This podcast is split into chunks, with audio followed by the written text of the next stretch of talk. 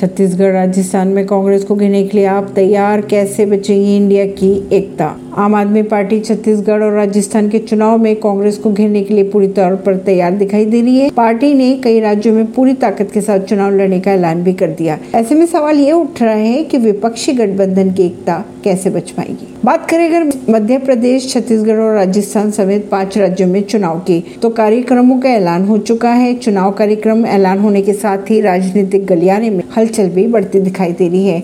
बात कर लेते हैं अगर आम आदमी पार्टी की तो राजस्थान, मध्य प्रदेश और छत्तीसगढ़ में मजबूती से चुनाव लड़ने का ऐलान कर चुकी है। आम आदमी पार्टी के संयोजक केजरीवाल ने साफ़ कह दिया है कि हम तैयार हैं, हम पूरी ताकत के साथ चुनाव लड़ेंगे। अब इसी के मद्देनजर ये सवाल उठाए जा रहे हैं कि अगर ऐसा है तो विपक्षी गठबंधन की एकता कैसे बच पाएँगी? परवीन सिंह दिल्ली से।